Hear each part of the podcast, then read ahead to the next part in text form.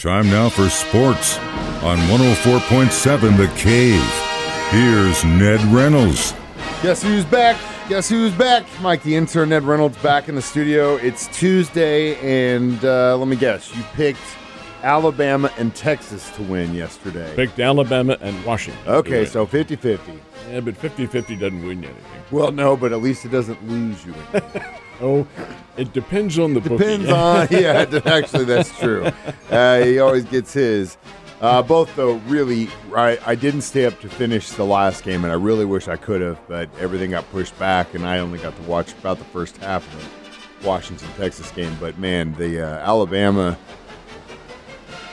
and Michigan. That Yeah, was, that game was in, just in my incredible. opinion, Mike. That was the championship game. Now that's I'm not downgrading the one next week, but I'll tell you when when Michigan Michigan went after Alabama with a defensive scheme that I did not see coming at all. I didn't think their defensive line was that quick. I didn't think that they would have. I, I thought Alabama's offensive line would handle them with anything, and they didn't. They got they got manhandled by Michigan. That was a hell of a defensive game, but it was a great game, and Alabama had a chance down the stretch. And they, uh, the interesting statement from most of the players and from Coach Saban was, "We didn't finish." And they didn't finish. They had a 20 to 13 lead within the final two minutes of the game. Could not hold off Michigan. Michigan went downfield, scored, and in overtime, well, you knew Michigan was going to win because Alabama really had trouble moving the ball, especially over short distances. So you had Michigan in the national championship game against the Washington Huskies, and Michael Penix, who is the All-America quarterback at Washington, and he is a transfer, as ma- many of them are. Uh, Gosh almighty, he had 29 completions. This this is Patrick Mahomes' numbers. 29 completions for 429 yards. That, it- that, that's in, incredible. 429 yards and two touchdowns. This guy is a real top-notch pro in the making. And they'll give Michigan a pretty good battle, but I do think Michigan's going to win that national championship game. They- They're just overall a very strong football team. But they're very, they were good games. There were no blowouts in this one. And uh, I got to tell you some friends of mine who said, "Oh, Florida State should have been in there." No, they, said, uh, they would have gotten butchered. and that's exactly what I was going to say next, my friend. Of all the trash I talk on the NCAA and the uh, Pro Bowl and bowl picking committees and all that stuff, they got it right. And it is what it is. And you're absolutely right. That's exactly what I thought yesterday watching the Alabama Michigan game was like, are you going to tell me that Florida State would have put up this kind of a fight? No, sirree. And if you think so, you're delusional. um, all right, let's talk about the FCS, though. That is next Sunday, this coming Sunday, and it will be uh, in Frisco, Texas. That's where the the uh, FCS play. I, I, I call it Division One AA it's just easier to say for one thing, and it is meaningful because the one AA teams are a half a step, if not a quarter of a step, below the big time, and it's because of the numbers of scholarships that they have. But this is the division in which Missouri State plays in, and the national championship game will be coming up on Sunday afternoon. South Dakota State, the defending national champions, go up against Montana. Now, interestingly enough about this, Mike, we may have talked about this before, but the Bears play both those teams next year on their schedule. They open the season in Montana at Missoula and then close the season with South Dakota State. So you're playing the champions or the runners up in either case. And then next year, if that uh, is a game they can win, then we know we got ourselves a team, especially at the beginning of the season. Um, so good luck to those teams.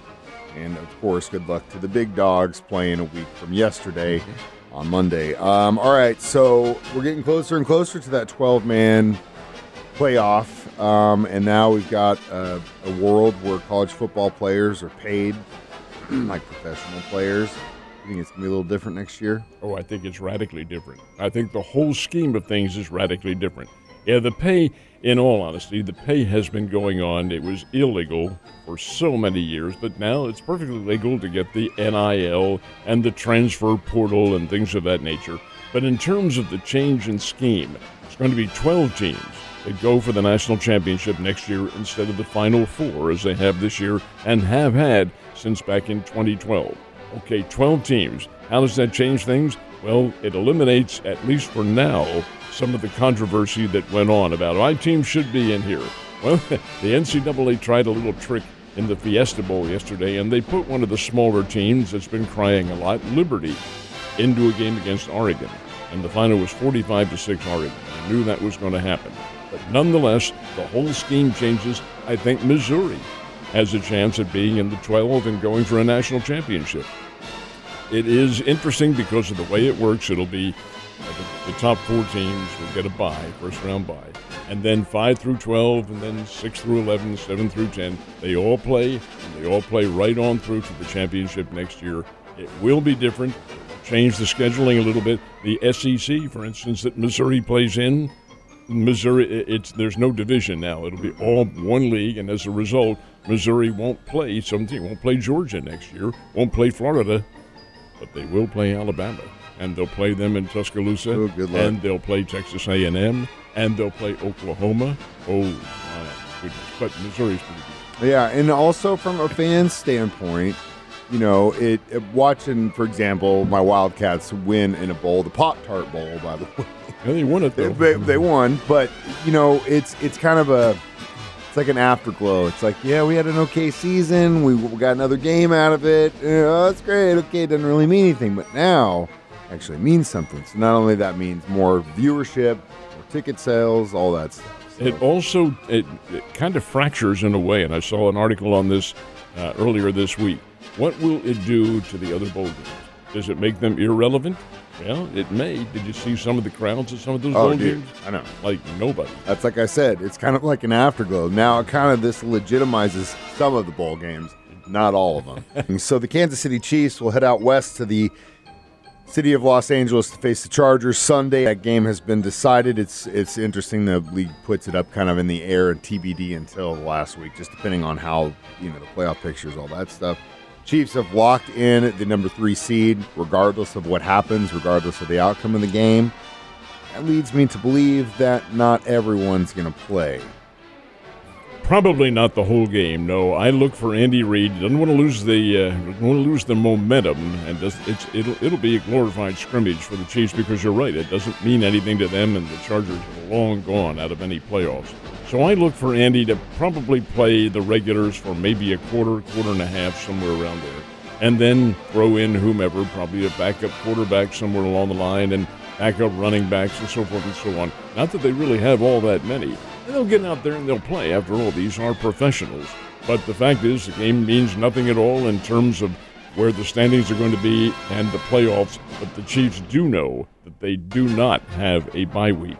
They have to come back and play next weekend, whenever that is, whenever the TV decides, Saturday and Sunday. That's not this coming one, but the following uh, weekend. So they've got to keep in their rhythm and in their scheme of things, and in a way, that's that's kind of good things because it's it's a mindset that they get into. Game uh, this Sunday's game will start around three o'clock, 3.15, 3.20, somewhere around there. That's our time, and then Ned Talk will be at one o'clock. That's our pre pre-game show. So yeah, lots of pro football still to be determined, and this weekend there's still some playoff positions to be determined. There are definitely uh, some teams still vying for a spot, and we'll definitely see who the Chiefs will face, and they will get a home game for the playoffs. First That at least at least that, depending on what happens after that, who wins and the other games, that will be decided later on. But Right at now, least they're thinking it would be Buffalo. that's what you're thinking. Could be the Browns. Could Never be. could be Joe Flacco and the Browns getting paid in Applebee's gift cards. Uh, college basketball now should start rolling and taking the main stage in sports. When's that start back? Well, the Bears, the Bears will play tomorrow night. They play their first game of 2024 tomorrow night here in town at the Great Southern Bank Arena. It is an eight o'clock start.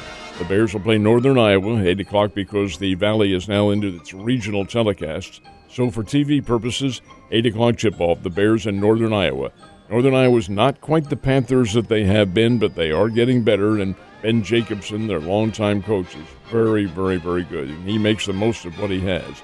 So that'll be a good game. The Lady Bears played the following night at Great Southern Bank Arena, taking on Valparaiso. Lady Bears coming off a very big win on Saturday, a layup at the buzzer by Lacey Stokes from Mount Vernon, ex of ex of Missouri Southern and Joplin comes up here and scores the winning basket as the buzzer sounds. That's always a thrill. But anyway, a lot of basketball going on, and the Drury teams do play tomorrow night as well on the road at Springfield, Illinois. And uh, that also tells me that we're pretty close to the Tournament of Champions. Huh? We are indeed January 11th through the 13th. When you think about today being January 2nd, 11th ain't that far off, folks. Well, we'll be back to Christmas in no time. The T- TFC is really, really good. It always is good. Always good. But there are three Missouri teams involved in it this year Springfield Central, which has an outstanding basketball team, St. Louis Vashon, which is a defending state champion, and Springfield Glendale, which has an outstanding team. They are the three Missouri representatives. And then, Mike, you get in there some national teams of terrific caliber, like Cardinal Hayes from the Bronx in New York, annually one of the top parochial teams in the whole United States. They're really good. So is Paul VI from Virginia. They're coming in. St. John Bosco from uh, Bellflower, California will be here.